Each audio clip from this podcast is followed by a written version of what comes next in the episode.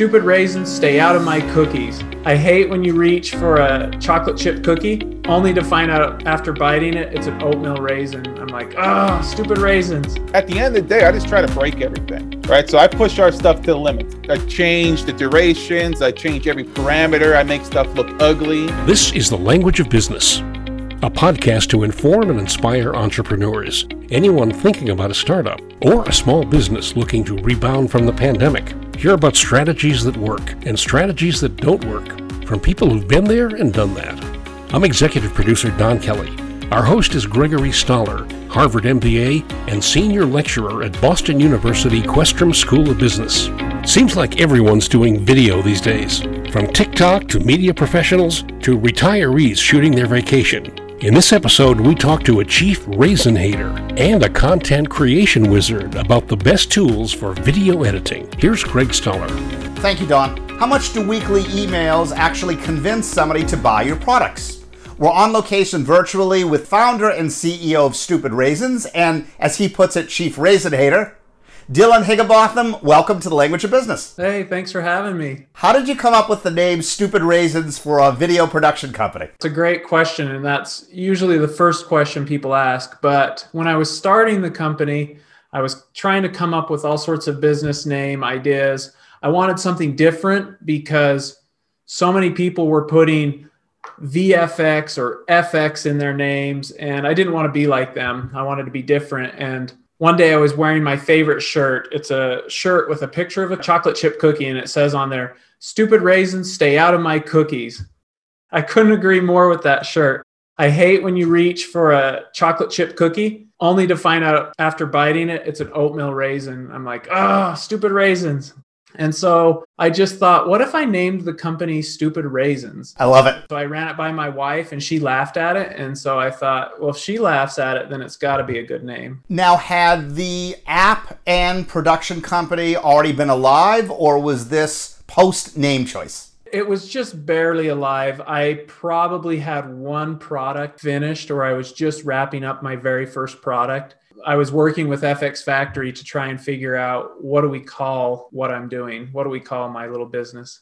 And did you start developing these plugins yourself, or did you already have a team in place? I did it all by myself at the very beginning. I realized I could make these plugins and then sell them. People would buy them and use them to make their videos. And so we saved up a bunch of money.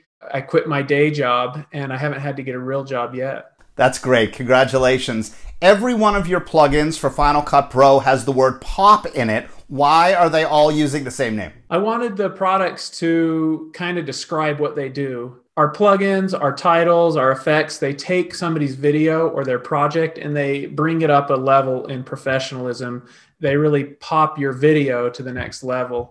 I just put a little pop on the end of it. And that's a great way to also brand and differentiate all of our products from everybody else's.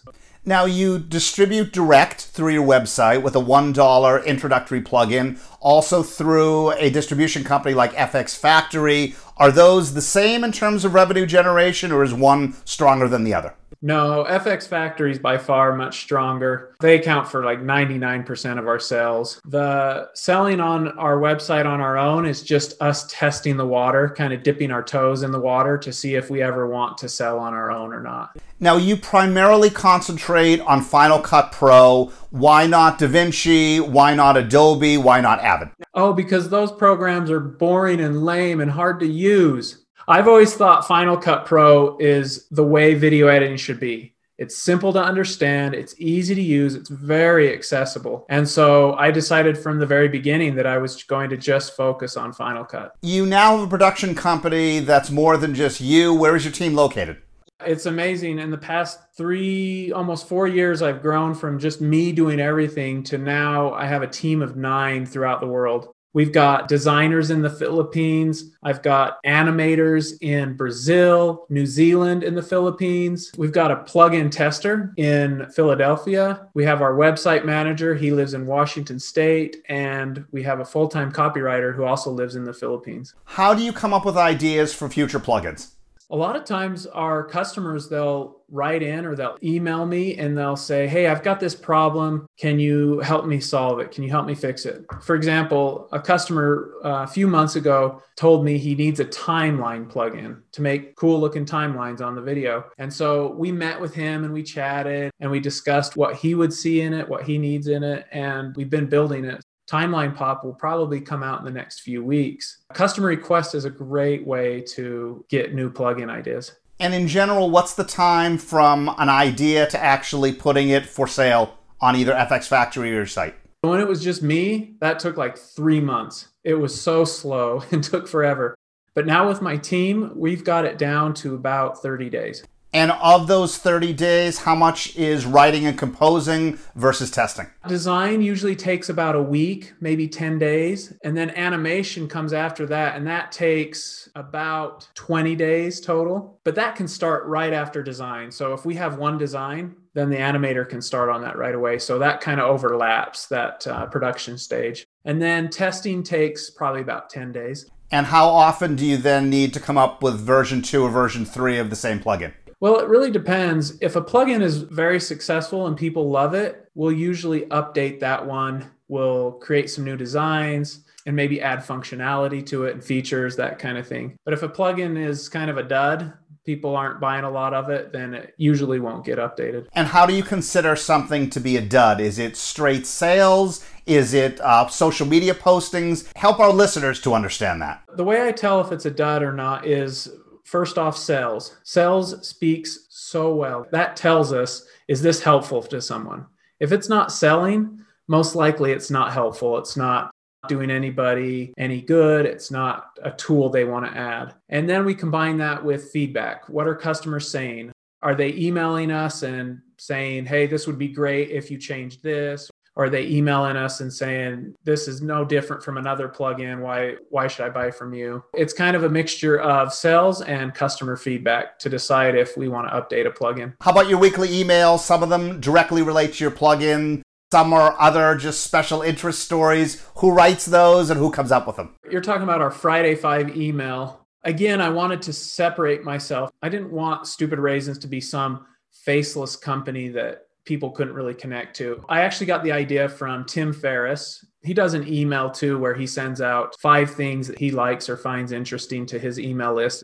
I applied that to Stupid Raisins. And so a lot of times those are just helpful articles on video editing, articles on the industry, and then other times they're funny videos to make people laugh or smile. What I do is I go through and I find five things that I found interesting or useful or funny and then I just share it with our email list. What keeps you up at night most about Stupid Raisins? I want Stupid Raisins to become a true business that can run on its own, that doesn't depend just on me.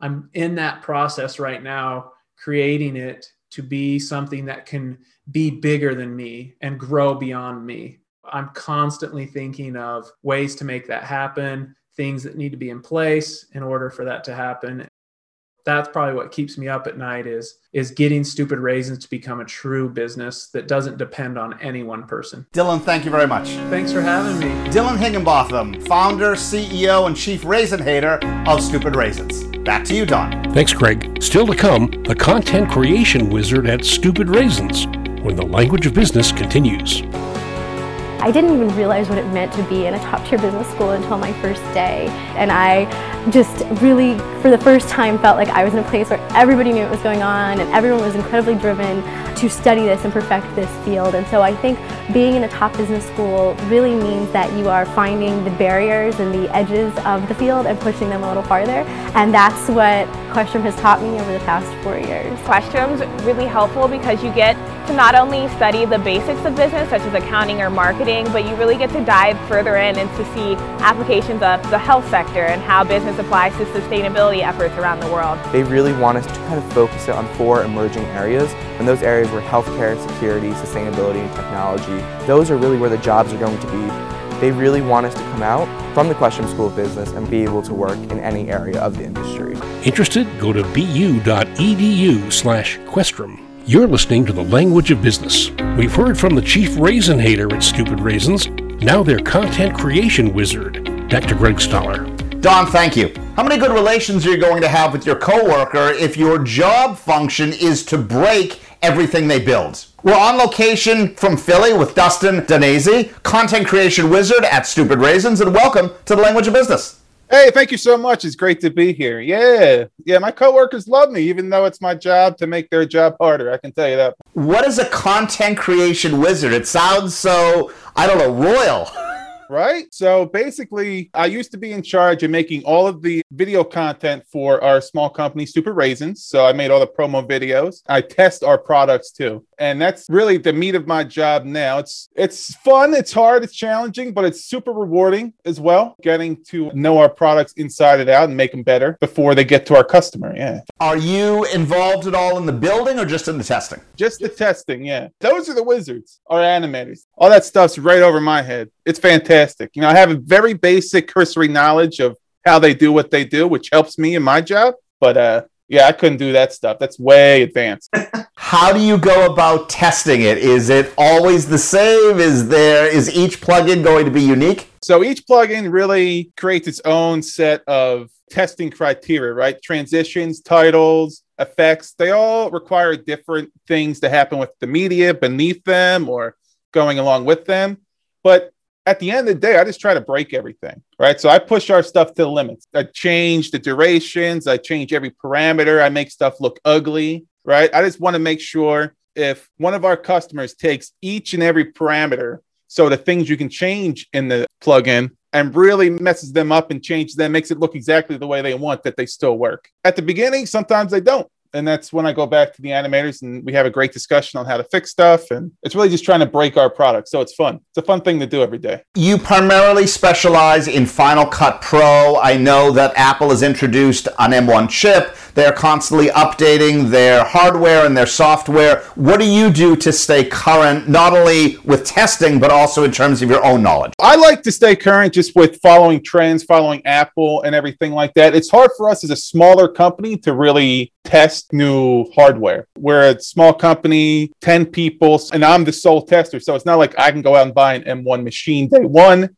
Uh, we really lean on our distributor FX Factory to keep up on that stuff, which is a great partnership. They can test our stuff on that end for us, and we're currently working with FX Factory to make sure all of our stuff is M1 compatible. Because day one, that was a rough transition for us and that we've slowly and steadily been getting more and more of our products up to date for the M1 chip. But I just like I like watching YouTube videos. I love editing. I love using plugins, so it's really easy for me to keep up to date because I just I love tinkering with other people's stuff, you know. And does other people's stuff ever involve Premiere Pro or DaVinci Resolve or Avid? Right. So not for me. No. we are very Final Cut Pro oriented. So our animators, I believe, Ray, our newest animator, came from a Premiere and After Effects background, and she could she actually used that knowledge and transferred pretty seamlessly into motion, which is pretty great. Me personally, I'm just purely Final Cut Pro. I dabbled a little bit in motion, Apple's motion graphics stuff, but I love Final Cut, and I found a great career using it, so I'm not deviating. So let me give you a hypothetical. You've tested the heck out of one of these plugins. It's working perfectly. You've talked with the animators, etc. Somebody emails your company and says it's broken. It's not working. How do you determine that they're not pressing the right buttons, their computer is running too slowly, their software has been corrupted, versus, uh oh, it's an aspect of one of your plugins that you didn't test comprehensively enough? That's a great question because that is the main thing I have to determine when dealing with our customers. And I love our customers. And a great thing about our client base is we are very beginner friendly. Like we make plugins for people to be as easy as possible. So a lot of people coming in are beginners. As a customer service rep, you know, after seeing a lot of questions, you start to see uh, flags. People just calling certain things wrong. A good one for me is on-screen controls, OSCs. And if our customer doesn't necessarily know what an OSC is, I just think, okay, they must be a beginner. Let me really dial this back to like the basis possible fix for them. And it, you know, usually works. And a lot of times our customers are really friendly. And it's just like any tech IT person is going to tell you to like shut down and reinstall. That's like 90% of what I do too. it's like reinstall FX Factory, reinstall the plugins, restart the computer.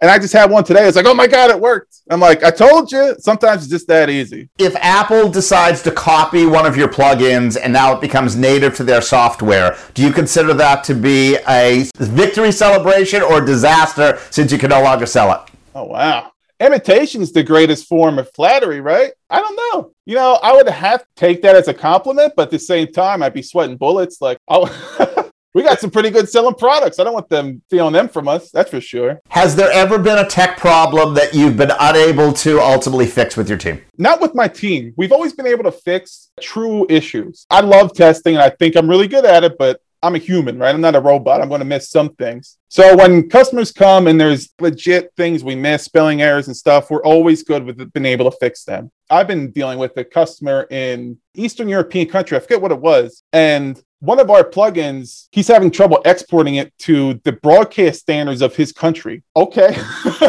yeah, I just trying to walk him through how we do it here. And at the end of the day, I think it was just his system and the standards for the TV company that he has to export this file to. And I felt bad. I'm sorry, but the, the plugin works and it's just some miscommunication between him and his employer. And I felt bad, but sometimes it's beyond our control. You know, we do our best, but we can't account for everyone's system, everyone's standards. Everything's different out there. So. Uh, great answer. I love your energy.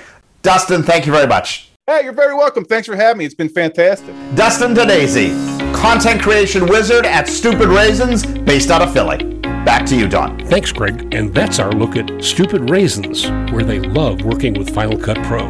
In our next episode, we'll meet a big fan of Adobe and the guy who wrote the book on training for video editing. Support for the language of business is from Boston University Questrom School of Business. We now have downloads in 40 states and 75 countries. We really appreciate the support. The language of business is available wherever you get podcasts, or just ask Alexa.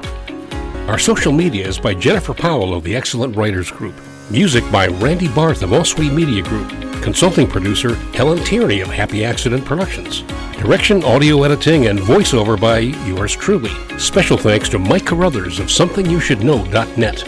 I'm executive producer Don Kelly. For Greg Stoller and the entire team, thanks for listening to The Language of Business.